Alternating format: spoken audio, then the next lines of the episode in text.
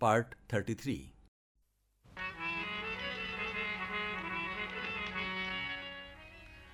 आप ये सुनकर हैरान होंगे, या शायद हैरान न हो, कि मुझे सराय की मौसीकी बहुत पसंद है। अक्सर खाली वक्त में दोहड़े और माहिए सुनता हूँ और सर धुनता हूँ। इन नगमों में हुजन तो है, मगर हुसन भी है। यास भी है, मगर उससे लगी लगी आस भी है।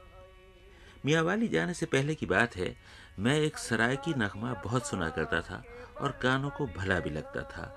मुंडा मियाँ वाली था आज इस प्रोग्राम के आखिरी हिस्से में आपकी मुलाकात मियाँ वाली के जवानों से कराऊँगा। देखिएगा कि गुफ्तगु इंसान के अंदर तक का आईना होती है।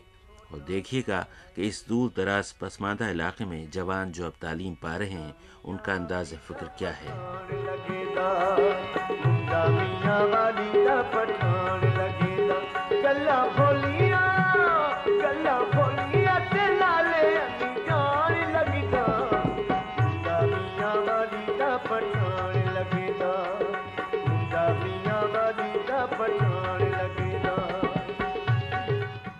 हाँ तो मियावाली चलने से पहले दाऊद खेल की दो चार बातें और। इस सारी दुनिया से अलग थलग खत्े में सन चौवन में सनतें लगनी शुरू हुई। चार बड़े कारखाने कायम हुए। पाकिस्तान भर से लोग रोज़गार के लिए दाऊद खेल पहुँच गए। रेलवे लाइन की एक जानब ये छोटा सा गाँव, बड़ा सा शहर बन गया और रेलवे लाइन की दूसरी जानब फैक्ट्रियाँ बनी, कॉलोनियाँ आबाद हुईं, स्कूल, क्लब, गेस्ट हाउस कोठियाँ, बंगले और शॉपिंग सेंटर बने और ये इलाका सिकंदराबाद कहलाया, जहाँ अफसर और मजदूर शान से शाना मिलाकर रहते हैं। यही मेरी मुलाकात दाऊद खेल के मजदूरों के रहनुमा गुलाम सरवल से हुई। पाक अमेरिकन फर्टिलाइज़र फैक्ट्री में वो टाइम कीपर हैं। कुछ अरसे पहले तक मजदूर यूनियन के जनरल सेक्रेटरी थे। इस इलाके खसूस मजदूरों के दुख सुख में शरीक रहे, इसलिए उनसे खूब वाकिफ हैं।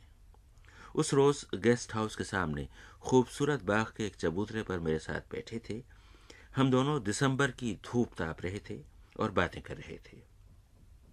मैंने गुलाम सरवल से पूछा कि, इस इलाके में जो इतनी बड़ी बड़ी सनतें कायम हुई हैं, इनके कायम होने से इलाके में खुशहाली आई है? जिस तरह खुशहाली आनी चाहिए थी आदू साहब, वो मेरे ख्याल में उतनी नहीं आई। उसकी वजह यह है कि एक तो जहाँ अफसर शाही का क्याम जो है ना रहा है और अफसर अपनी मनमानी करते रहे जहाँ जो अफसर भी अगर एक असिस्टेंट मैनेजर भर्ती हुआ है ना, वो आज चेयरमैन के अहदे तक पहुँच गया है। लेकिन उस वक़्त जो एक कुल्ली या हेल्पर भर्ती हुआ था, वो इस वक्त हेल्पर ही फिर रहा है। तो इस तरह मतलब है इतनी वाज हक तलफी या तजाद समझ लें, उसको उसकी वजह से लोगों को लोग बददिल भी हैं। मज़दूरों का क्या हाल है? उनकी देखभाल हो रही है या उन्हें परेशानियाँ हैं? मज़दूरों को परेशानियाँ तो खैर इंसान को ज़िंदगी में कोई ख़त्म नहीं होती। ओवरऑल परेशानियाँ कोई ख़ास नहीं है। लेकिन चूँकि आजकल ज़माना इतना एडवांस जा रहा है पैसे की रेल पेल प्राइवेट सेक्टर में बहुत ज़्यादा है। खसूस कारोबारी इदारों में ठेकेदारी इदारों में ये जो लोग हैं तो जहाँ ज़िंदगी की दौड़ में इधर जो जिस जो, जहाँ तनख्वाहों का तफरक है ना। अफसरों की बहुत ज़्यादा बढ़ जाती हैं और कॉलोनियाँ इकट्ठी हैं जहाँ। अफसर और वर्कर उनकी इकट्ठी हैं। तो इनका एक दूसरे के रहन सहन पर ख़ासा असर पड़ता है। तो इस वजह से हमारे वर्कर्स जो है ना खसूस इसी ज़िंदगी की दौड़ में वो कोशिश करते हैं कि हमारा स्टैंडर्ड ऑफ़ लिविंग जो है ना, अफसरों से तकरीबन मिलता जुलता हो। तो जिसकी वजह से इनको परेशानी ज़रूर होती है, क्योंकि इतना वसाइल नहीं होते। तो उसकी वजह से इनको एडवांसेस लेने पड़ते हैं कर्जे लेने पड़ते हैं और यानी गैर मुतमैन सी जो है ना ज़िंदगी बसर कर रहे हैं। अच्छा ऐसा से महरूमी की वजह से यहाँ जराइम तो नहीं है मनशियात का इस्तेमाल तो नहीं है? मनशियात का इस्तेमाल है लेकिन इतना ज़्यादा नहीं है कि मतलब उसको आदमी कहे कि बहुत ज़्यादा है। बहरहाल ये इसकी वजह मेन ये है कि लोगों के पास रोज़गार है नहीं। जुराइम करते हैं चोरियाँ करते हैं। हाँ इस फैक्ट्रियों की वजह से जो बड़े जुराइम थे ना कत्ल डकेटी वगैरह के, वो ख़त्म हो गए हैं। उसकी वजह ये है कि तकरीबन काफ़ी लोग बरसर रोज़गार हो गए हैं। दूसरा, आमदो रफ्त का सिलसिला जो है ना, रात गए तक जारी रहता है, जिस वजह से रास्ते जो है ना, महफूज हैं। और उसके अलावा मतलब कई लोग ऐसे हैं जिनकी कत्ल की दुश्मनियाँ हैं आपस में या इस किस्म की दुश्मनी हैं, लेकिन वो एक ही फैक्ट्री में, एक ही प्लांट पे मुलाजिम हैं तो उन्हें रस्मी तौर पर आपस में बातचीत भी करनी पड़ती है। तो इस तरह की मेल जोल से टेंशन जो है ना कम हुई है। बड़े जुराम जो है ना त्रै सौ सात त्रै सौ दो वगैरह डकेटी कत्ल वगैरह के इस तरह जो है ना ये कम हो गए हैं। ये छोटे छोटे चोरी चके तो ये थोड़े बहुत हैं। कल आप कह रहे थे कि दरियाए सिंध की बात हो रही थी। दरियाए सिंध से दाऊद खेल को फ़ायदा नहीं पहुँचा नुकसान पहुँचा वो क्या बात थी? तो सिंध के इलाके के साथ साथ जहाँ तक हमारी मालूम का तल्लुक़ है ना जी हम इधर पीर पहाई है कालाबा डैम एरिया के साथ। उसके उसके ओली तरफ़ बनी अफगान है और उधर परे माड़ी इंडस है, कुकड़ा वाला वांडा है, काला बाग है। बल्कि इधर जलालपुर, हमने कोई जगह ऐसी नहीं देखी जिसने खातर खा तरक्की की हो सिंध की वजह से। ये थे दाऊद खेल के मजदूरों के एक रहनुमा गुलाम सरवर। और आइए अब सिकंदराबाद से निकलकर रेलवे लाइन की दूसरी जानब पुराने दाऊद खेल में चलें। और पाकिस्तान की तारीख के एक अहम वाक़े का मुशाहिदा करें। उस रोज़ पाकिस्तान में जमहूरियत की बहाली की नवीद थी और दारुल हुकूमत इस्लामाबाद में अवाम के वोट से बाजाबता मुंतखब होने वाली वज़ीर अजम बेनज़ीर भुट्टो अपने मनसब का हलफ उठा रही थी।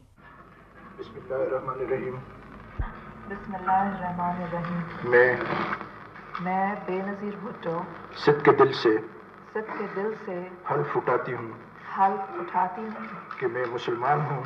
कि मैं मुसलमान हूँ। अल्लाह ताला की वहदत अल्लाह ताला की वहदत और तौहीद पर और तौहीद पर एतकाद रखती हूँ। एतकाद रखती हूँ। इल्हामी किताबों पर। इल्हामी किताबों पर। ये दाऊद खेल का एक चाय खाना है जिसमें बहुत से लोग बैठे हैं। सामने एक बड़ा सा टेलीविज़न सेट रखा है और ये सब लोग चाय पीते जा रहे हैं। और टेलीविज़न के स्क्रीन पर वज़ीर अजम की तकरीब हलफ बर्दारी का मंजर देखते जा रहे हैं। इनमें ज़्यादातर अधेड़ उम्र और बूढ़े हैं और हैरत है कि कोई जवान ये मंजर देखने नहीं आया है। ये सादा लौह लोग वही अपने लंबे लंबे कुर्ते पहने और तहबंद बांधे हुए हैं, सरों पर साफे हैं, माथों पर शिकने हैं। शेव तीन तीन चार चार दिन पहले किया होगा शायद। सबकी नज़रें टेलीविज़न पर जमी हैं, ये तो मैं देख रहा हूँ। मगर ये सब क्या सोच रहे होंगे, क्या महसूस कर रहे होंगे, ये देखने से मैं महरूम हूँ। भरी दोपहर है, चाय खाने की छप्पर जैसी छत के नीचे ठंडक है। ये एक जानब दालान के रुख खुला हुआ है, दूसरी जानब बड़ी सी दीवार में मोखे खुले हुए हैं, जिनके रास्ते तेज़ रोशनी और खुनक हवा अंदर आ रही है। और दाऊद खेल के इन लोगों ने जो खुदा जाने क्यों थके मादे नज़र आ रहे हैं मटियाले रंगों की सूती चादरें अपने गिर्द और अच्छी तरह लपेट ली हैं। अतराफ में लोगों के घर हैं। कुछ कच्चे पक्के, कुछ आधे अधूरे। इनकी गलियाँ पुख्ता नहीं और सड़कों पर लोगों ने अपने चबूतरे, सीढ़ियाँ और चार दीवारियाँ इतनी आगे बढ़ा ली हैं कि आधी आधी सड़कें बंद हैं। दाऊद खेल के बीचों बीच जो बड़ी सड़क है जिसे ये लोग शेर शाह सूरी रोड कहते हैं, न सिर्फ़ कच्ची पड़ी है, बल्कि हर मकान के मालिक ने अपना इलाका इतना आगे तक बढ़ा लिया है कि शेर शाह सूरी रोड पर रोड नाम की चीज़ बरए नाम रह गई है। अजब बात यह है कि हरियाली बहुत कम है। जरखे ज़मीनें हैं, दरिया दूर नहीं, मगर लोगों ने घरों के आगे दरख्त, फूल और पौधे बहुत कम लगाए हैं। खुदा जाने इनके मिजाज में ये रूखापन कहाँ से आ गया और क्यों? एक और अजीब बात इस बस्ती की मैंने ये देखी कि सड़कों पर कहीं लोगों का हजूम नहीं है, कहीं भीड़ भाड़ नहीं है, कहीं खवे से खवा नहीं छिल रहा है। अभी ज़रा देर पहले जुमे की नमाज़ थी।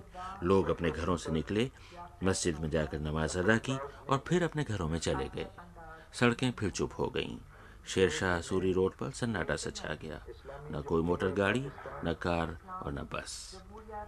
हाँ तो चाय खाने में वज़ीर आज़म के हलफ उठाने की कार्रवाई बदस्तूर जारी है। नए लोग पंजों पर चलते हुए आ रहे हैं और खामोशी से बैठ रहे हैं। अब ये तकरीब ख़त्म होगी तो मैं अपना माइक्रोफोन उठाकर इन लोगों के पास जाऊँगा और पूछूँगा कि जमहूरियत के आने से दिल में कैसे कैसे ख्याल आते हैं। और बिला रोबत और बिला रोबत व अनाज। कानून के मुताबिक कानून के मुताबिक इंसाफ करूँगी। इंसाफ करूँगी।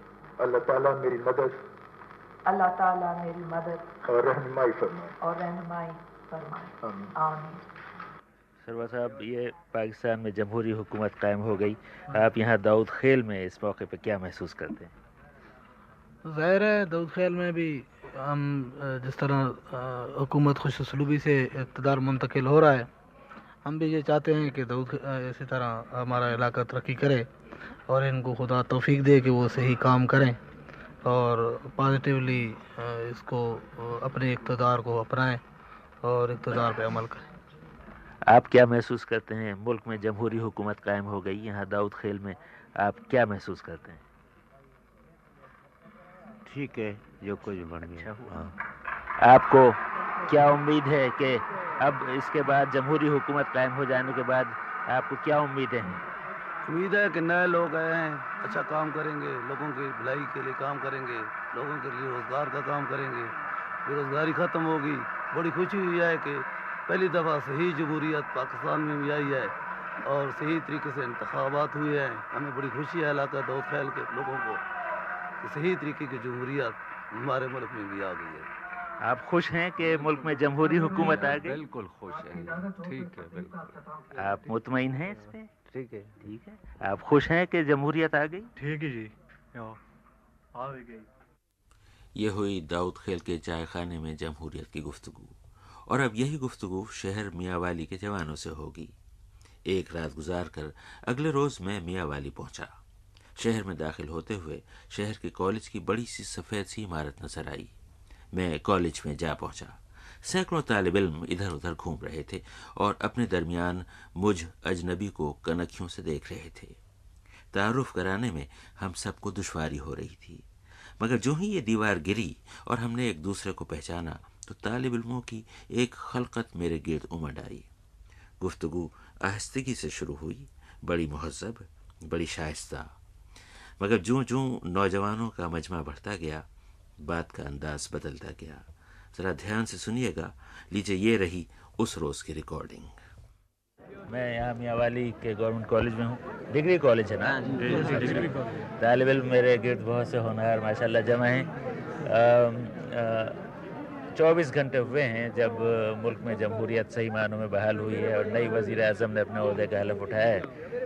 तो नौजवानों से पूछें कि सही मानों में जमहूरियत पाकिस्तान में बहाल हो गई। आप लोग कैसे महसूस करते हैं? हम बहुत अच्छे महसूस कर रहे हैं सर। क्योंकि ये पाकिस्तान में ग्यारह साल दौरे जो अमरीत का गुजरा है तो उसके बाद अब ये जमहूरियत आपने खासकर हमारे तलीमी इदारों में जो गुंडागर्द अनासिर थे क्योंकि तलबा का एहतसाब नहीं होता था वो तलबा के सामने नहीं आते थे तलबा के कैदीन तो इसलिए वो जो हैं गुंडागर्दी का ज़्यादा दौर दौरा था। तो जो उन तलबा तंजीमें जो क्लाशन कोर्स के सर पर चल रही थी वो अब ख़त्म हो जाएँगी। अच्छा क्या मियावाली के बारे में तो ये सुना है कि यहाँ हथियारों का इस्तेमाल बहुत आम है आसानी से आसानी से कत्ल कर देते हैं लोग। अब अब क्या अब तालीम आम होने के बाद सूरत हाल बदल रही है? नहीं सर वही सूरत हाल है। मैं सर तकरीबन तीन साल से कॉलेज जा रहा हूँ इस कॉलेज में।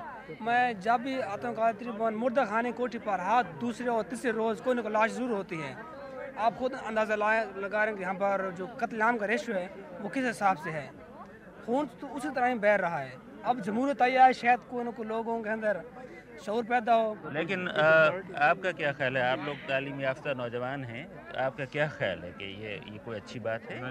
नहीं सर हम सर चाहते हैं कि ये खत्म और अमन अमान अच्छा तालीम आप मुझे बताएँ मियाँ वाली में तालीम का क्या हाल है? आप मुतमिन हैं? बहुत सर बहुत बुरी तालीम है सर इधर। बिल्कुल मुतमिन नहीं है सर। क्या कमी है इसमें? सर इधर स्टाफ और स्कूल और इनकी कमी है सर बहुत ज़्यादा। आपका जो गवर्नमेंट कॉलेज है मियाँ वाली इसमें स्टाफ काफ़ी है? काफ़ी नहीं है। और जो है वो भी पीरियड नहीं लगाते। सर बाहर से जब कोई टीचर आता है जहाँ बरादरी है तो यहाँ जो है उनके वालदेन बच्चे के कहते हैं कि ये हमारे बच्चे को फला सहूलत नहीं मिल रही है इसलिए इसे सहूलत दो। तो जब वो बाहर का टीचर को सहूलत नहीं देता उसे जब वो इनकार कर देता है तो इसलिए इसको इसका तबादला करा देते हैं फिर यहाँ पर पाकिस्तान का पीरियड बहुत कम लगता है कभी लगता है और कभी लगता नहीं है। तैयारी का बिल्कुल नहीं पाकिस्तान नहीं पढ़ाते हैं। खासकर मैथमेटिक्स के प्रोफेसर सर बहुत नलायक हैं सर। मैथमेटिक्स के प्रोफेसर तो ढाई नलायक हैं। सर बिल्कुल। बिल्कुल कुछ भी नहीं कराते सर फ्रांसों से रट कर आते हैं। फ्रांसों से रट कर आते हैं। और सर यहाँ पढ़ाना शुरू कर देते हैं। वो भी भूल जाते हैं सर। पाकिस्तान का अभी तक इस्लामी नहीं लगा। अभी तक। इस्लामी सरकारी का भी एक पीरियड नहीं लगा। अच्छा। अच्छा भाई एक मुंडा मियाँ वाली दा पठान लगेदा मुंडा मियाँ वाली दा पठान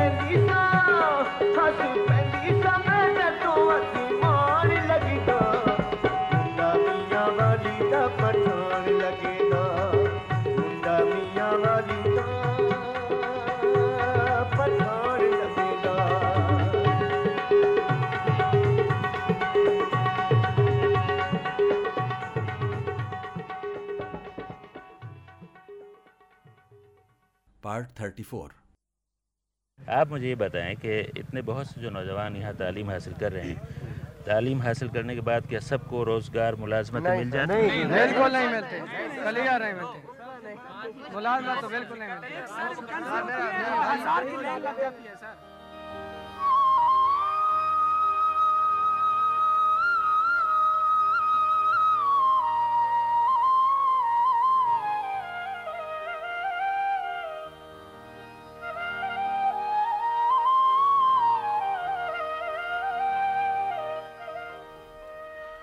मियावाली के डिग्री कॉलेज में तालब इल्म मुझे घेरे खड़े थे। बातें हो रही थीं। मैं एक सवाल पूछता था, मुझे सौ जवाब मिलते थे।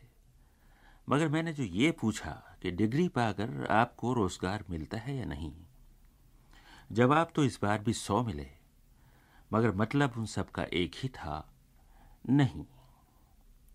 वैसे तो ये अलमिया सारे ही इलाकों, सारे ही शहरों और सारे ही कस्बों का है।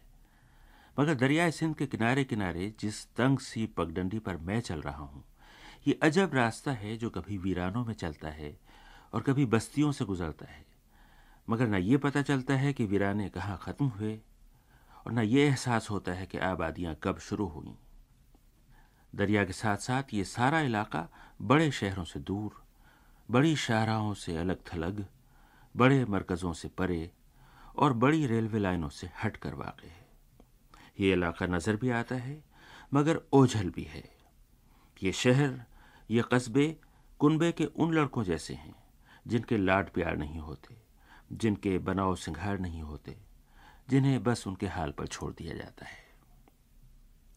मियाँ वाली सच पूछिए तो बिल्कुल यूँ है कि अगर पाकिस्तान के नक्शे पर पेशावर, रावलपिंडी, गुजरावाला, लाहौर और फैसलाबाद को मिलाकर चाँद बना दिया जाए तो ये एन उस जगह आता है जहाँ तारा होना चाहिए। मगर इस शहर को शायद वो आँख नसीब ना हुई कि ये जिस आँख का तारा होता। ये शहर है तो मगर सारे ही बड़े शहरों से दूर है। यहाँ कारखाने लग सकते थे, मगर नहीं लग सके।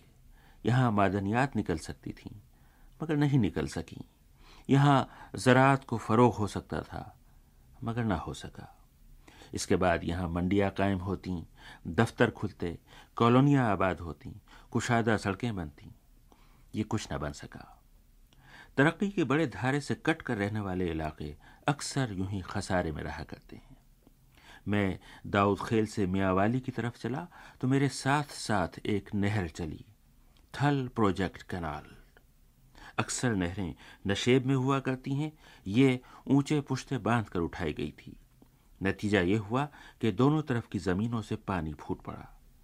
हरे खेत, शोरे के तालाब बन गए और उनके बीच जजीरा बन जाने वाली बस्तियों की दीवारों को नमक चाटने लगा। आगे चलकर यह नहर मियाँ वाली शहर से पहलू बचाकर निकल गई। अब इस शहर की एक जानब नहर थी, दूसरी तरफ़ दरियाए सिंध था। उसूलन तो मीठे पानी की गोदी में पलने वाली आबादियाँ खूब फला फूला करती हैं। फिर मियाँ वाली के नौजवानों ने मायूस होकर गर्दनें क्यों डाल दी हैं? मैंने डिग्री कॉलेज के एक उस्ताद से पूछा कि कालाबाग के मकाम पर जिनाह बैराज से जो ये अजीम शान थल प्रोजेक्ट नहर निकाली गई है, इससे मियाँ वाली को कोई फ़ायदा पहुँचा है? मियाँ वाली को जी मजमू तौर पर कोई फ़ायदा नहीं पहुँचा। चाहिए तो यह था कि चूँकि बहुत बहुत सा इलाका से होकर गुजरती है। लेकिन जो टिवाने वगैरह जो उस ज़माने में अंग्रेज़ों के ख़ास लोग हुआ करते उनके लिए बनाए गए थे।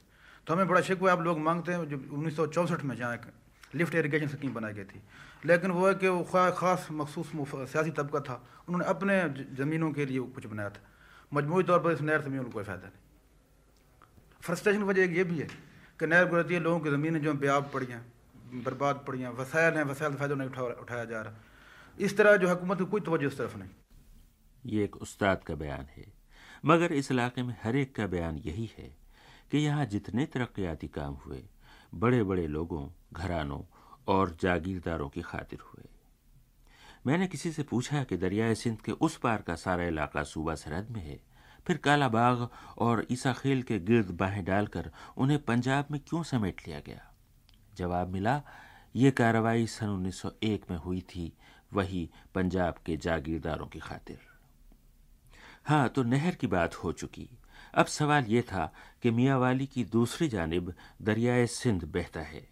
मैंने उस्ताद से पूछा कि दरियाए सिंध से भी इस शहर को कोई फ़ायदा है या नहीं?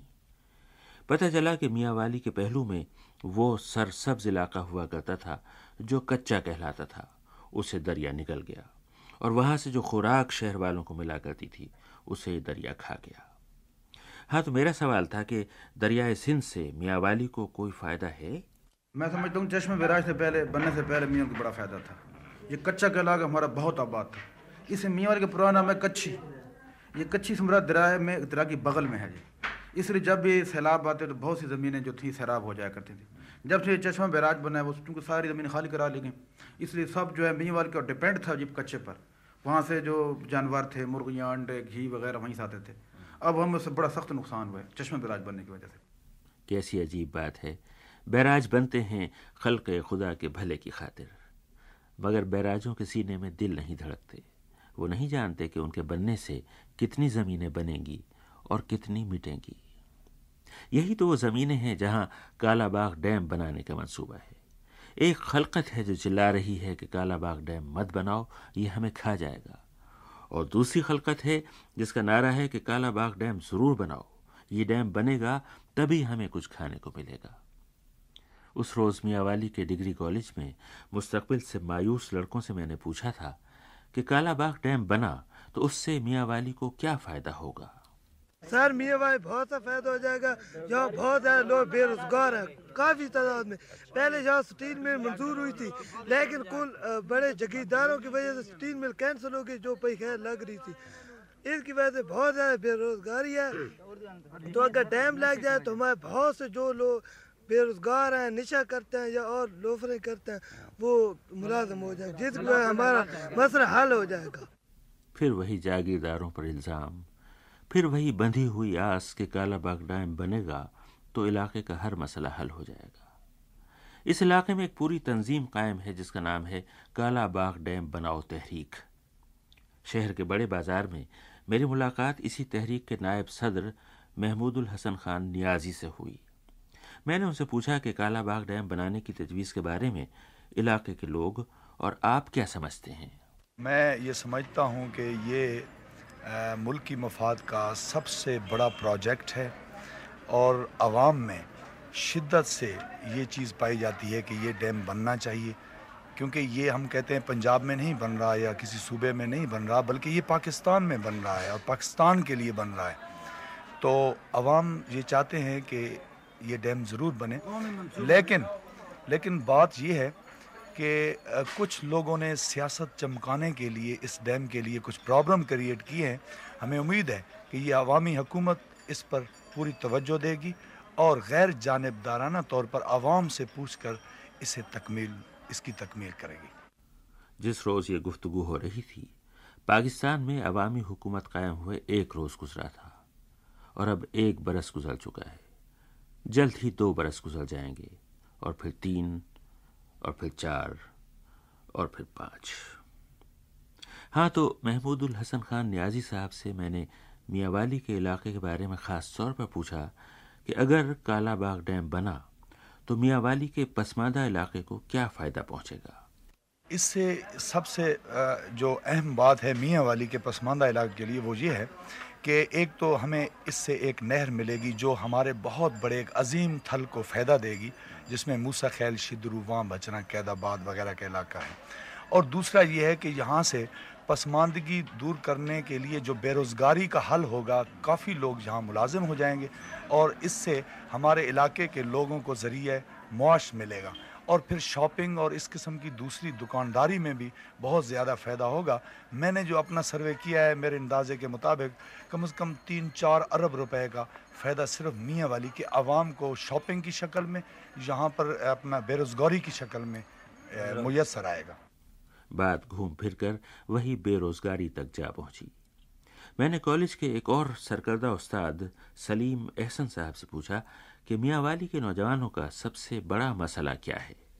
सबसे बड़ा प्रॉब्लम यह है जी कि वही बेरोज़गारी वाला मसला। मियाँ वाली बुनियाद तौर पर मादनियात के लिहाज से बहुत रिच है। हमारे पहाड़ जो भरे पड़े हैं। लेकिन अमली तौर पर उनसे कोई फ़ायदा नहीं उठाया गया। तो जो नई नस्ल जहाँ से कॉलेज से होती है, उनका मसला यह है कि वो जब लाहौर जाते हैं कंपटीशन रहा उनके सामने बहुत ज़्यादा मुश्किल होता है। क्योंकि हमारे वसाइल महदूद हैं कॉलेज के वो मैार नहीं जो होने चाहिए, वो वसाइल नहीं जो कॉलेज के होने चाहिए। इसलिए तलबा का जहनी मैार होता है, उतना बुलंद नहीं होता। तो जब ये बड़े कॉलेज या यूनिवर्सिटी में या हायर तालीम के लिए जाते हैं तो बड़ा प्रॉब्लम बन जाते हैं बड़ी फ्रस्ट्रेशन है। और उसकी वजह एक नतीजा निकला है कि अब यहाँ एक मूवमेंट है सैराकी सूबा की। तो लोग बड़ी जहाँ दिलचस्पी ले रहे हैं उसमें कि चूँकि एक तवील अरसा तक खुद इसमें कुछ हुकूमत का मसला है, कुछ यहाँ की जो हमारी क्यादत थी, इलाकाई, उसने कोई तोज्जो नहीं दी। नतीजा ये निकला कि आप लोग ये सोचते हैं कि अलग सूबा मिल जाए तो बेहतर शायद हम बेहतर तौर पर तरक्की कर सकें। सरायकी सूबे का मुतालबा करने वाले यही समझते हैं कि यह ख़त्ता बाख्तियार हो जाएगा तो इसके भी दिन फिरेंगे, इसके भी नसीब जागेंगे। इसे भी सुख चैन मिलेगा। ठीक है, सराय की सुबह इलाके की तकदीर तो बदल देगा, मगर लोगों का जहन भी बदल सकेगा क्या? यही तो वो खत्ता है जहाँ सदियों पहले कोई एक कत्ल हुआ होगा। आज सदियों बाद तक उसके इंतकाम लेने का सिलसिला चला आ रहा है। मैंने मियाँ वाली के एक और उस्ताद, इकबाल कासमी साहब से पूछा कि मियाँ वाली में आए दिन के कत्ल, इंतकाम और ख़ानदानी झगड़ों का पस मंज़र क्या है? सर, यहाँ फैमिली फ्यूड जो है, वो ज़्यादा इस वजह से हैं कि कबायली जो है, ये इलाका है। तो अगर एक जिस तरीके से पुराने ज़माने जालियत में होता था कि अगर एक आदमी कत्ल हो जाता था तो फिर ख़ानदान के हर फर्द का ये फ़र्ज़ होता था कि वो इंतकाम जो है वो बोले तो यहाँ भी ये कबायली असबियत की वजह से भी ये इस तरीके से हो रहा है। फिर इस तरीके से चूँकि तालीम जो है इतनी ज़्यादा नहीं है फ़राख दिली का जज्बा जो है नहीं है, माफ़ करने का जज्बा जो है वो मौजूद नहीं है। तो इसलिए सुलह जो है वो बहुत कम जो है होती है और जब तक इंतकाम न लिया जाए तो माशरे में उसे ज़िंदा रहने का हक़ जो है वो नहीं दिया जाता। और उसे इस तरीके से उसके साथ बातें की जाती हैं मकतूल के विरसा के साथ कि वो इस बात पर मजबूर हो जाता है। अगर उसका दिल ना भी हो तो फिर भी वो इंतकाम लेने पर मजबूर जो है कर दिया जाता है। इकबाल कासमी साहब ने, यानी उस्ताद ने तो मुझे ये बताया कि लोग बंदूकें उठाए कातिल की तलाश में घूमते हैं। मगर उस्ताद के तालब इल्मों ने बिल्कुल ही मुख्तलिफ़ बात बताई। और एक बात बता दूँ कि मोहल्ले का असल हाल मोहल्ले के बड़े नहीं जानते, बच्चे बताते हैं। मैंने कॉलेज के नौजवानों से पूछा कि शहर में मनशियात का क्या हाल है? किस किस्म के लोग हेरोइन के आदि हुए और कौन से लोग इसका धंधा करते हैं? लड़के बोले शहर में जो है जो है जो ख़ानदानी लोग हैं जो कत्ल वत्ल इस किस्म के चक्रों में हैं वो वो ख़ुद जो इस किस्म का पेशा करते हैं तो इस वजह से वो ख़ुद दूसरे ख़ानदान में सप्लाई करते हैं जिसकी वजह से ये बंदूक जो है वो लोगों के हाथ से छूट गई है और हेरोइन की पूरी हाथ में आ गई है। इसको आप, आपका ख्याल है ये बात सही है? इसके बाद एग्ज़ाम्पल जो दाऊद खेल में है जहाँ अक्सर लोगों के आपस में दुश्मनी भी है लेकिन उसके बावजूद भी जो वो एक दूसरे के घर जाते हैं सिर्फ़ हेरोइन की पूरी लेने। सर हेरोइन का एक फ़ायदा हुआ है। हाँ। बंदूक खत्म हो गई हेरोइन आ गई सर। कहने को ये नौ उम्र तालब इल्म थे, मगर अपने अतराफ़ और अपने माहौल से खूब अच्छी तरह आगाह थे। मैंने उनसे पूछा कि वीसीआर की वबा जो ज़मीनों में नहीं, जहनों में शोरे का पानी भर देती है और जिसका नमक अक्ल की दीवारों को चाटता है, उस वबा का मियावाली में क्या हाल है? वीसीआर यहाँ पर बहुत चलता है। लड़के जो से काल जाने के बजाय वीसीआर देखते हैं सिनेमा देखते हैं। इसे एक तो उनको फ़ायदा होता है वीसीआर वालों को हमारा इधर हॉस्टल उधर हो हाँ, उधर होटल में जाते हैं वहाँ पर पाँच रुपये वो लेते हैं और उनको फ़िल्म दिखाते हैं। इसे ना वो कॉल जाते हैं और उधर जाते हैं। एक तो इलाका पसमानदा दूसरे तालीम का मैार कम तीसरे वीसीआर के रास्ते अनजानी सकाफतें और अनदेखी कदरें। एक पूरी नस्ल के तन बदन में उतरती जाती हैं। सोचने वाले ज़रूर सोचते होंगे कि इसका अंजाम क्या होगा। एहसास महरूमी कब तक इन ज़मीनों का मुकद्दर बना रहेगा? कब तक तरक्की और तहजीब के असल धारे से कट कर रहने वाले ये लोग ज़िंदगी की नेमतों से महरूब रहेंगे? कब तक कंधे पर टेप रिकॉर्डर लटकाए और हाथ में माइक्रोफोन उठाए लोग परदेशों से आते रहेंगे? और कब तक उनके एक ही सवाल का उन्हें एक ही जवाब मिलता रहेगा आप मुझे ये बताएँ कि इतने बहुत से जो नौजवान यहाँ तालीम हासिल कर रहे हैं तालीम हासिल करने के बाद क्या सबको रोज़गार मुलाजमत मिल जाती है बिल्कुल नहीं मिलते कल ही रहे मिलते मुलाजमत तो बिल्कुल नहीं मिलते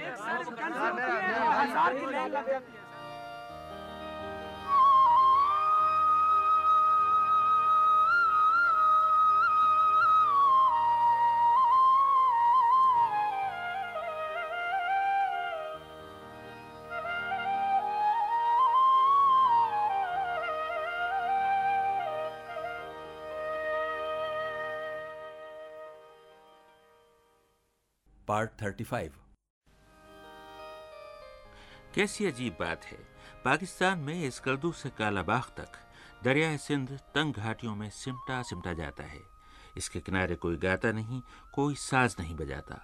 मगर जो ही ये दरिया कालाबाग से आगे बढ़कर कुशादा मैदानों में फैलता है हर तरफ़ मौसीकी के रंग बिखरने लगते हैं। दरिया के शोर के साथ ताने गूंजने लगती हैं और लहरों की उंगली थामे थामे सुर कभी नीचे होते हैं, कभी ऊँचे। ये सारा का सारा मियाँ वाली का इलाका है। सिर रख के कबर ते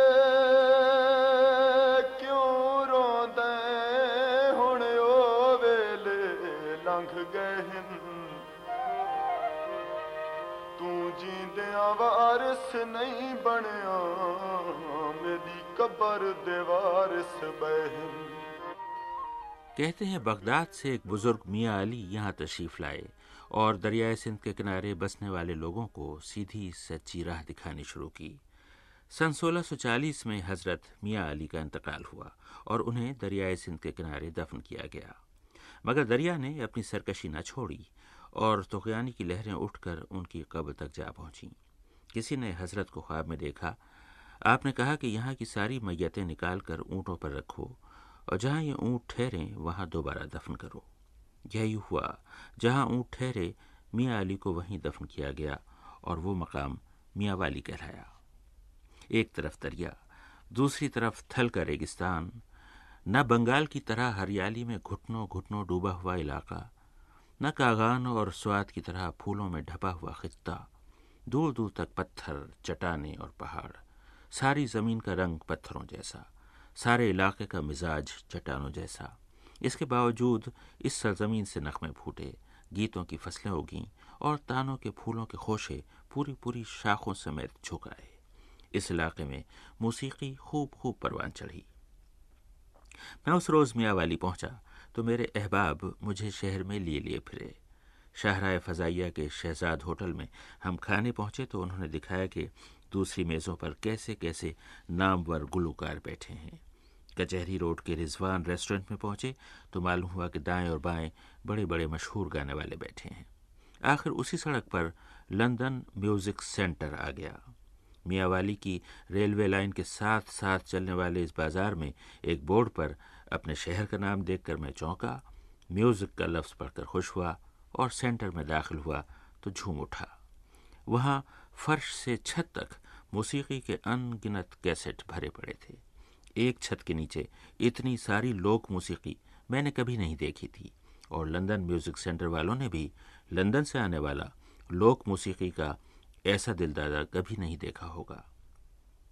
फ़ौरन ही सराय की नकमों की बातें छिड़ गईं। एक तरफ़ एक कुर्सी पर एक बुज़ुर्ग खामोश बैठे थे। किसी ने कहा इनसे मिलिए सैकड़ों सराय की नकमों के खालिक उस्ताद गुलाम हसन। मैं उनसे वाकिफ था, वो मुझे जानते थे। ज़रा ही देर में घुल मिलकर बातें होने लगीं। बातें होती गईं, नगमे गूंजते गए। बातों में तानों के रंग भरे और उनसे खुशबू आने लगी। मियावाली के गीतों और नगमों का ज़िक्र भी होता रहा और इस तस्करे में गीतों और नगमों की मिठास भी खुलती गई। मैंने गुलाम हसन साहब से पूछा अब यह कि आप सरायकी गानों की तर्जें बना रहे हैं और वो फोक और राग की बुनियादों पर बना रहे बना रहे हैं। क्या इसके लिए आपने कोई तरबियत हासिल की है? तरबियत जी सिर्फ़ मैंने क्लासिकी मौसीकी की हासिल की है। उसके बाद मतलब जिस वक्त हम तर्ज बनाते हैं तो किसी राग को मद्देनज़र रख कर तर्ज नहीं बनाते। जब तर्ज बन जाती है तो फिर हम देखते हैं कि ये कौन सा राग है। फिर गुलकारों को बताते हैं कि ये राग है इसमें दौड़े माहिए आपने कहने और गीत इसमें कंपोज है। लोग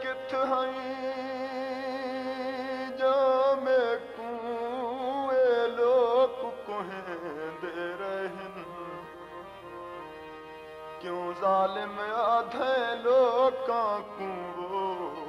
ए जालिम भी जहन।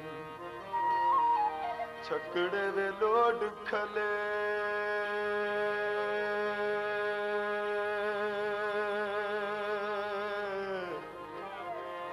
वे छकड़े वे लोड खले।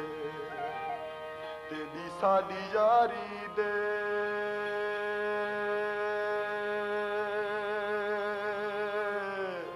लगे सड़क ते बोर्ड खले। तो आपकी जो फोक तर्जे हैं जो इस इलाके की सराय की हाँ। फोक तर्जे हैं। हाँ। क्या ये बहुत पुरानी है या नई है? ये पुरानी भी हैं जी काफ़ी पुरानी तर्जें भी हैं। तकरीबन ये पुरानी तर्जें हैं फोक इस इलाके में जो चलती हैं। तो नई तर्ज भी कोई ना कोई बन जाती है इंसान से।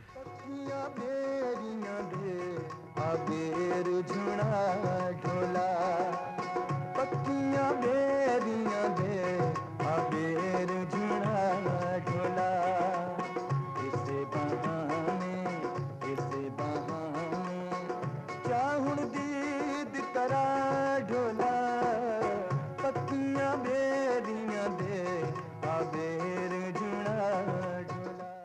बताइए कि पुरानी तर्जें आपने कहाँ से सीखी या कहाँ जाते हैं कहीं से जमा करते हैं मालूम करते हैं? पुराने बुज़ुर्ग हमारे इलाके के जितने गुलकार थे जी वो लोग उनसे हम गाना बाप दादा से सुनते थे तो उनकी तर्जें मतलब हम सुनकर अंदाज़ा करते थे कि ये बहुत पुरानी हैं और उनसे हमने सीखा है पुरानी तर्जें भाई जो इस इलाके में चलती हैं।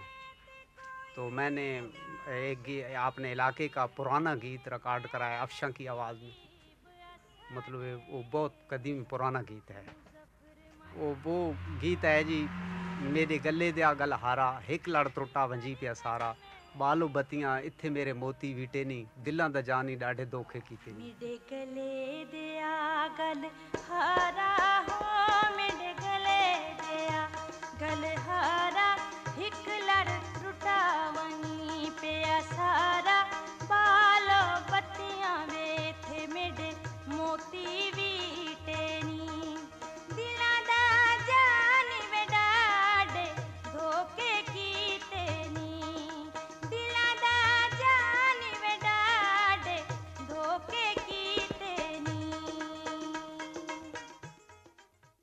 ਤੇ ਉਸ ਤੋਂ ਬਾਅਦ ਮਤਲਬ ਇਹ ਇਸ ਇਲਾਕੇ ਦੇ ਅੰਦਰ ਹੀਮੜੀ ਟੱਪਾ ਇੱਕ ਨਮਾ ਆਉਂਦਾ ਉਸ ਨੂੰ ਮਤਲਬ ਉਸ ਦੀ ਕੋਈ ਤਰਜ਼ ਨਹੀਂ ਬਣਾਉਣੀ ਪਉਂਦੀ ਉਹ ਇੱਕ ਹੀ ਤਰਜ਼ ਦੇ ਉੱਤੇ तो इस इलाके के अंदर जेह्ड़े राग इस्तेमाल च आंदे न ज़्यादातर इस इलाके के लोग उसनों पसंद करें ने जोग और भैरवी राग है अच्छा। जी हाँ ज़्यादा इस इलाके में वो उन दो रागों को पसंद करते हैं बखड़ा मरनिया यार वे वती बखड़ा मरनिया यार वे कली जिंदड़ी ते दारी दी हज़ार वे। बखड़ा बखड़ा घरों में जो औरतें गाती हैं खास तौर से शादी ब्याह ऐसे रस्मों में उन गानों उन गानों से आप हाँ। इस्तेफादा करते हैं। जो हमारे इलाके में औरतें गाना गाती हैं वो तकरीबन हीमड़ी हीमड़ी उसको कहते हैं हम टप्पा। वो टप्पे गाती हैं। एक ही तरफ़ पे होते हैं तकरीबन। उनकी कोई धुन, कंपोज वगैरह नहीं होती, वो एक ही तरफ़ पे गाती हैं और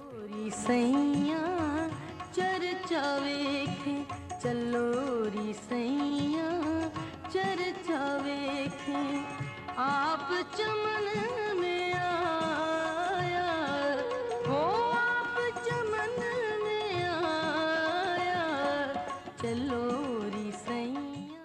आपके इलाके के जो ये गाने हैं, इनके साथ साज कौन से होते हैं? हमारे इलाके के जो गाने हैं, सकाफती गाने मतलब सरेकी, इनके साथ ढोलक, तबला और हारमोनियम होता है और घुंघरू वगैरह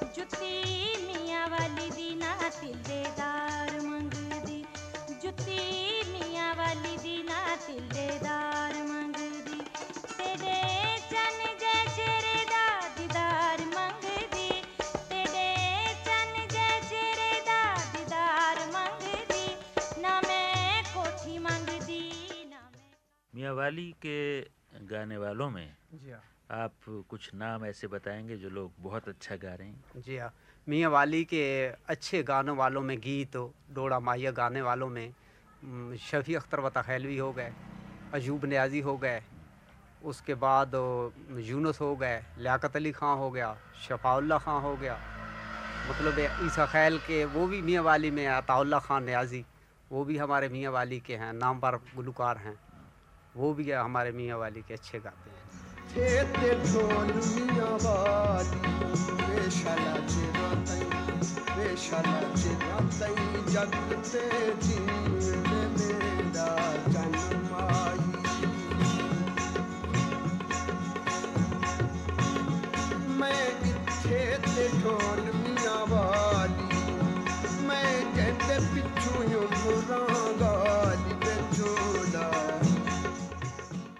कुछ नए गाने वाले आ रहे हैं कुछ लोगों को तरबियत दी जा रही है? जी हाँ नए गाने वाले भी आ रहे हैं जी। काफ़ी लोगों को शौक़ है कि मतलब नए नए गाने वाले ग़ुलाम शबीर हैं। इसके अलावा और भी काफ़ी गुलकार हैं मज़र अली मलक हो गए जब और काफ़ी गुलकार हैं जामिया गुलिस्तान खां हो गए। मैं कला चोला काला मैं कला चोला काला काला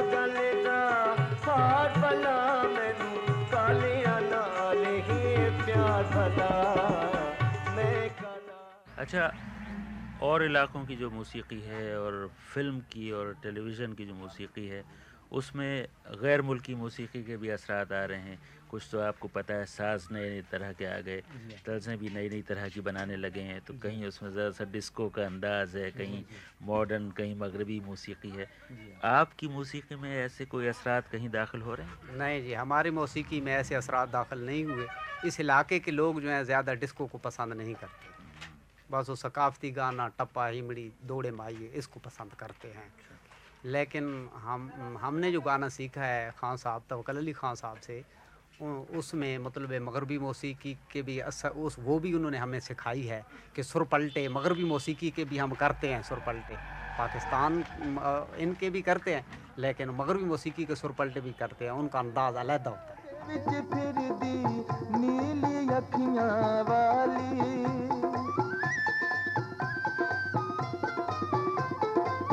ਸਾਵੀਆਂ ਫਸਲਾਂ ਦੇ ਵਿੱਚ ਫਿਰਦੀ ਨੀਲੀ ਅੱਖੀਆਂ ਵਾਲੀ ਗਲ ਵਿੱਚ ਚੋਲਾ ਲਾਲ ਗੁਲਾਬੀ ਗਲ ਵਿੱਚ ਚੋਲਾ ਲਾਲ ਗੁਲਾਬੀ ਸਿਰ ਤੇ ਬੋਛਣ ਪੀਲਾ ਮੌਸਮ ये बताएं कि फोक गाने का जब ज़िक्र होता है तो ख्याल ये होता है कि कभी बारिश हो रही है तो कहीं कोई गाने लगा कभी रात का सन्नाटा है तो कोई गाने लगा। मियाँ वाली में ऐसा कुछ होता है? जी हाँ इस तरह होता है। मतलब है कोई हिजर के गीत गाए जाते हैं कोई खुशी के गीत गाए जाते हैं कोई शादी ब्याह के गीत गाए जाते हैं। मतलब इस तरह के गाने काफ़ी लोग गाते हैं। कोई मतलब दर्द के गाने गाता है। माइये भी गाते हैं दौड़े वगैरह भी गाते हैं। इस तरह मन वे बदला वास्ता रब दा ते हाली नो बस तू मेरे वेहड़े कड़क कड़ा के सदा तू मारी जदू माही आवड़े मेरे बेहड़े वैसे ये गाने जो घरों के हैं और मौसमों के हैं और रस्मों के हैं औरतें गाती हैं ये? जी हाँ गाती हैं। सब गाने गाती हैं औरतों मौसमों के भी शादी ब्याह के भी और हर किस्म के गाने गीत वगैरह गाती हैं। मायूब या बुरा तो नहीं समझा जाता? नहीं जी बुरा नहीं समझा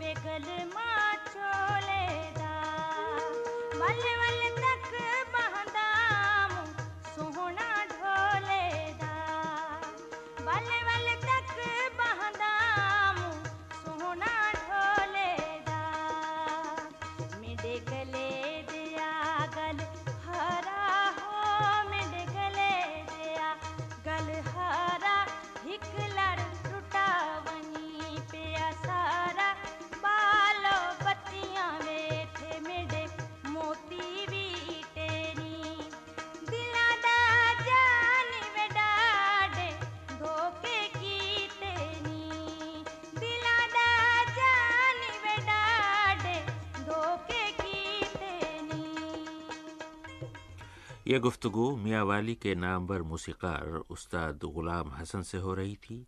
इस प्रोग्राम में जिन गुलकारों की आवाज़ें आपने सुनी, वो थे अतउल्ला खान ईसा खेलवी, आबदा परवीन, अफशां, लियाकत अली ख़ान व तखेल, अयूब न्याजी, मोहम्मद शफ़ी व तखेलवी और दाऊद खेल के ग़ुलाम अहमद। मियाँ वाली के इन प्रोग्रामों में आप जो बांसुरी सुनते रहे, वो लाहौर के बांसुरी नवाज़ बाबर अली ने बजाई थी। हम इन सब के शुक्रगुजार हैं। इस शहर का तस्करा यहीं ख़त्म हुआ। अगले हफ़्ते हम कुंदियाँ और चश्मा बैराज के रास्ते आगे चलेंगे और राह में एक अजीब व गरीब मकाम आएगा, बलोट शरीफ। उसका अहवाल ज़रूर सुनिएगा। अब रज़ा अली आबदी को इजाज़त दीजिए। खुदा हाफिज़।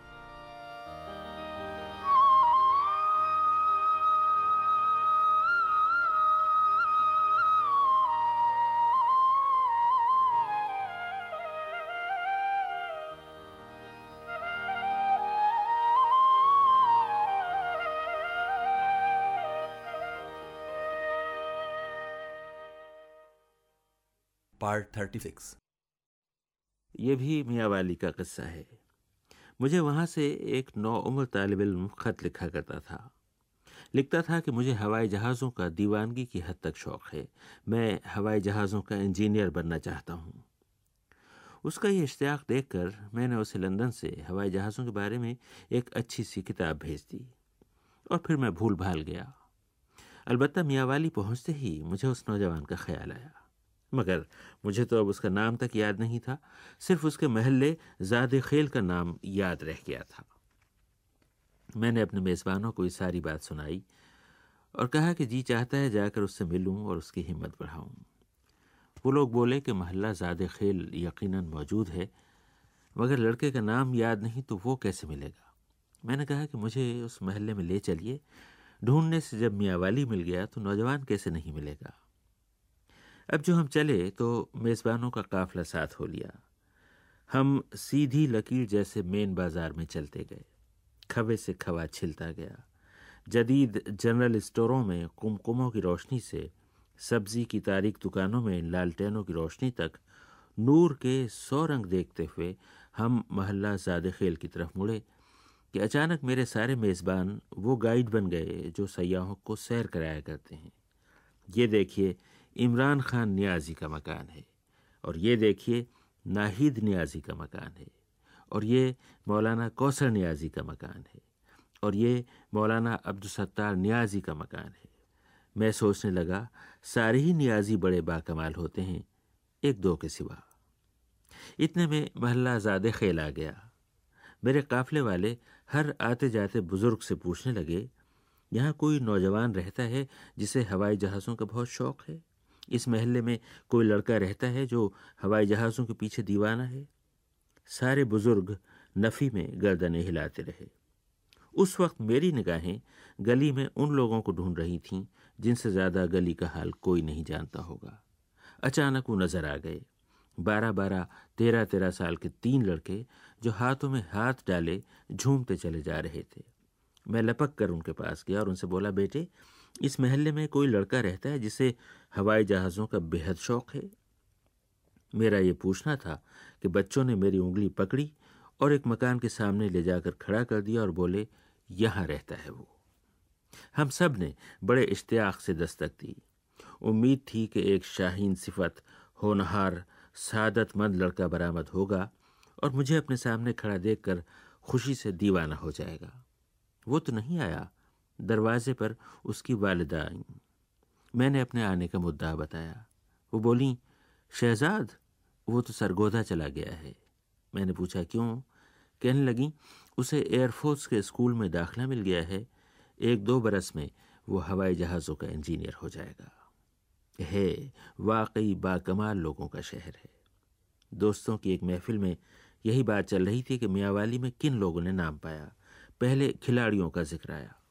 देखें, इमरान खान जो कि यहाँ मियाँ वाली के हैं, नियाजी फैमिली से उनका ताल्लुक़ है और पूरे दुनिया में मशहूर हैं, क्रिकेट क्रिकेट की दुनिया में।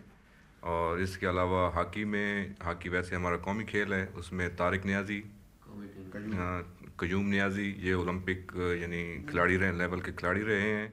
इसके बाद मियावाली में मौसीकी की बात चल निकली।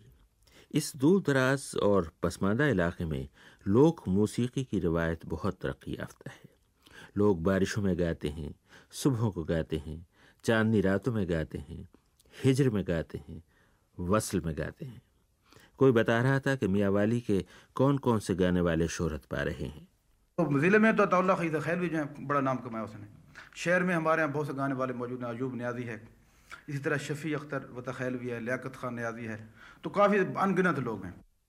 अगले हफ़्ते मियावाली की मौसीकी की बात तफसील से करेंगे। हाँ तो इसके बाद शेर व अदब का ज़िक्र चल निकला। मैंने पूछा कि अदब के बड़े धारे से कट कर रहने वाली इस सरजमीन में कुछ लोग अदब तख्लीक कर रहे हैं? जवाब में पूरी तो नहीं, मगर मुफसल फहरिस्त मिली। मुनवर साहब हैं। इनके बहुत से तौली से गाने गीत गए। इसी तरह रईस सरशी साहब हैं, उर्दू में अच्छे लिखने वाले हैं। अंजुम जाफरी हैं, मंसूर आफाक हैं। फ़रूक रोखड़ी हैं, नसीर शाह हैं। मगर दुनिया इनमें से ज़्यादातर शायरों और अदीबों को क्यों नहीं जानती? इनके नाम का चलन क्यों नहीं है बर सग़ीर के बाकी इलाकों में? दो चार के सिवा ये सारे शायर ये सारे अदीब गुमनाम से हैं। हैं कि नहीं? उसकी वजह यह है कि हमें जो है ज़रा अबलाग नसीब नहीं हो रहा। है ज़रा अबलाग का जो है हमारे पास बहुत कम बहुत अच्छे शायर हैं। मगर ये है कि मौाक़े मैसर न आने की वजह से वो लोग अभी दबे हुए हैं। जहाँ शेर कहे जाएँ वहाँ मुशायरे ज़रूर होते होंगे, अदबी नशस्तें ज़रूर होती होंगी। मैं बातों बातों में किसी से पूछ बैठा कि मियाँ वाली में मुशायरों की रिवायत है? और मेरे सवाल का जवाब देखते देखते मुशायरे में ढल गया। गुफ्तगु शेर में बदल गई। मियाँ वाली में उस शाम कैसा अच्छा उर्दू और सराय की कलाम सुनने को मिला कि मिसरों से शाने जोड़कर गूंजने वाले मिसरे पर से पर जोड़कर उड़ान भरने वाले परिंद बन गए। हाँ तो मैंने किसी से पूछा कि मियाँ वाली में अदबी नशस्तों और मुशायरों की रिवायत है? जहाँ जी बड़ी शानदार रवायत है। यहाँ ये तक हफ़्ते रोज़ हमारी नशस्त नहीं हुआ करती थी। इसके अलावा मुशायरे बहुत होते हैं। हम इस लिहाज से गरीब नहीं हैं।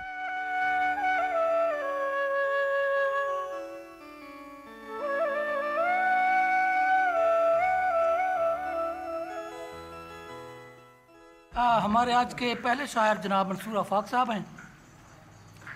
जिन्होंने उर्दू और सराइकी में बहुत सा काम किया है और तहरीर में, तकरीर में, सकाफ़त में मियाँ वाली की सहाफ़त में इनका बड़ा नाम है।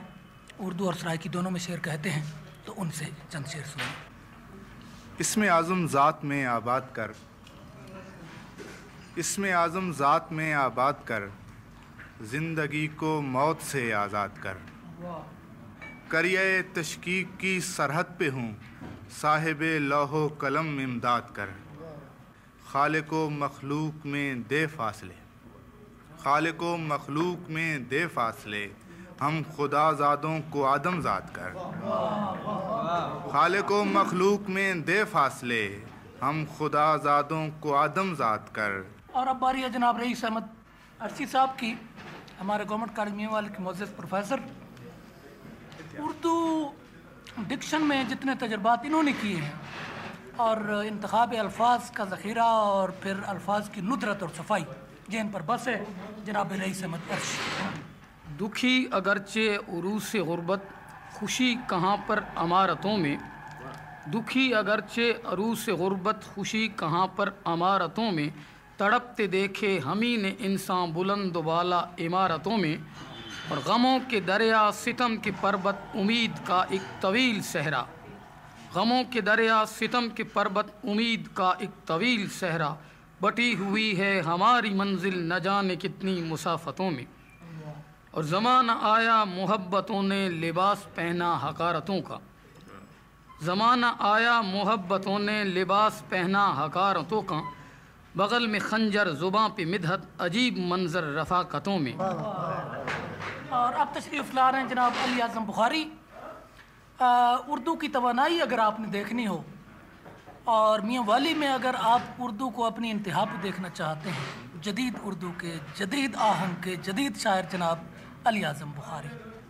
हो कोई खुद में छुपा लगता है, हो कोई खुद में छुपा लगता है, शहर आसेब ज़दा लगता है, जिसके किरदार की खाई कस्में अब वही शख्स बुरा लगता है। जिसके किरदार की खाई कस्में जिसके किरदार की खाई कस्में अब वही शख्स बुरा लगता है। आज तक तय ना हुआ ये मुझसे। आज तक तय ना हुआ ये मुझसे। वो मेरा रिश्ते में क्या लगता है? आज तक तय ना हुआ ये मुझसे। वो मेरा रिश्ते में क्या लगता है? राज कुर्बत से खुला ये हम पर। राज कुर्बत से खुला ये हम पर दूर से चाँद भला लगता है। और अब तशरीफ़ ला रहे हैं जनाब रशीद अयाज जिन्होंने गम दौरा को गम जाना में शामिल कर रखा है। जनाब रशीद अयाज के मुतरनम लहजे के मुतरनम शायर। लहू लहू है मेरी ज़िंदगी का हर पहलू। लहू लहू है मेरी ज़िंदगी का हर पहलू। हर एक गाम पे पाया है मैंने गम का सबू और हज़ार बार तो मसलूब करके देख लिया। हज़ार बार तो मसलूब करके देख लिया। हज़ार बार किया मैंने पेश अपना गुलू मैं हक की बात करूँ, मेरी कौन सुनता है? मैं हक की बात करूँ, मेरी कौन सुनता है? गनी में शहर का लोगों पे हो गया जादू। और कदम कदम पे हुआ सामना हवादिस का। कदम कदम पे हुआ सामना हवादिस का। वो चाक दिल है कि बरसों न कर सकेंगे रफू। लहू लहू है मेरी ज़िंदगी का हर पहलू। और अब तशरीफ़ ला रहे हैं जनाब अहमद अली अतीक, जो हमारे डिस्ट्रिक्ट इंफॉर्मेशन ऑफिसर हैं। बहुत अच्छे, पाए के शुस्त शायर। बड़ी रवानी से शेर कहते हैं, जनाब अहमद अली अतीक। शेर अर्ज़ करता हूँ जी। अच्छा अना की कशमकश में ऐसे सदमे भी उठाए हैं। अना की कशमकश में ऐसे सदमे भी उठाए हैं। गिरे हैं अपने कदमों पर कभी जो डगमगाए हैं। रकम जो लोहे दिल पर है, बयां हम कर नहीं सकते। रकम जो लोहे दिल पर है, बयां हम कर नहीं सकते। सदाएँ कर्ज ली हैं और लहजे भी पराए हैं। कभी फुर्सत मिले तुमको तो उनकी भी खबर लेना। तुम्हारे शहर में कुछ लोग खामोशी से आए हैं। आपके सिंध के सफ़र की मुनासबत से, अगर ये कहा जाए कि सिंध और इसके थलों का शायर जो है, जो इससे उगने वाले पौधों की रूह को जानता है और जहाँ जो जहाँ खिलने वाले रंग इसने जिसने अपनी रूह में बसा रखे हैं, वो है अफसल आजिज़। तो तशरीफ़ ला रहे हैं, जनाब अफसल आजिज़, उर्दू और सराइकी के ख़ास तौर पर सराइकी के बहुत बड़े शायर। शायद कोई चंगा मौसम आया शायद कोई चंगा मौसम आया है तायों बुलबुल चीकाते कुर लाया है शायद कोई चंगा मौसम आया है।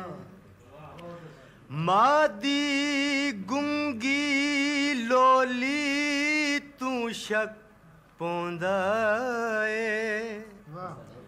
मादी गुंगी लोली तू शक पौंदा बाला दा प्यू खाली हथ घर आया शायद कोई चंगा मौसम आया। जय चाई बंदू के झादे टोटे कण। जय चाई बंदू के झादे टोटे कण। कुछ न आखो ओ मेरा मा जाया शायद कोई चंगा मौसम आया शायद कोई सच्ची गल कर बैठा शायद कोई सच्ची गल कर बैठा शहर दिवाली वत में कुसड वाया शहर दिवाली वत में कुसड वाया।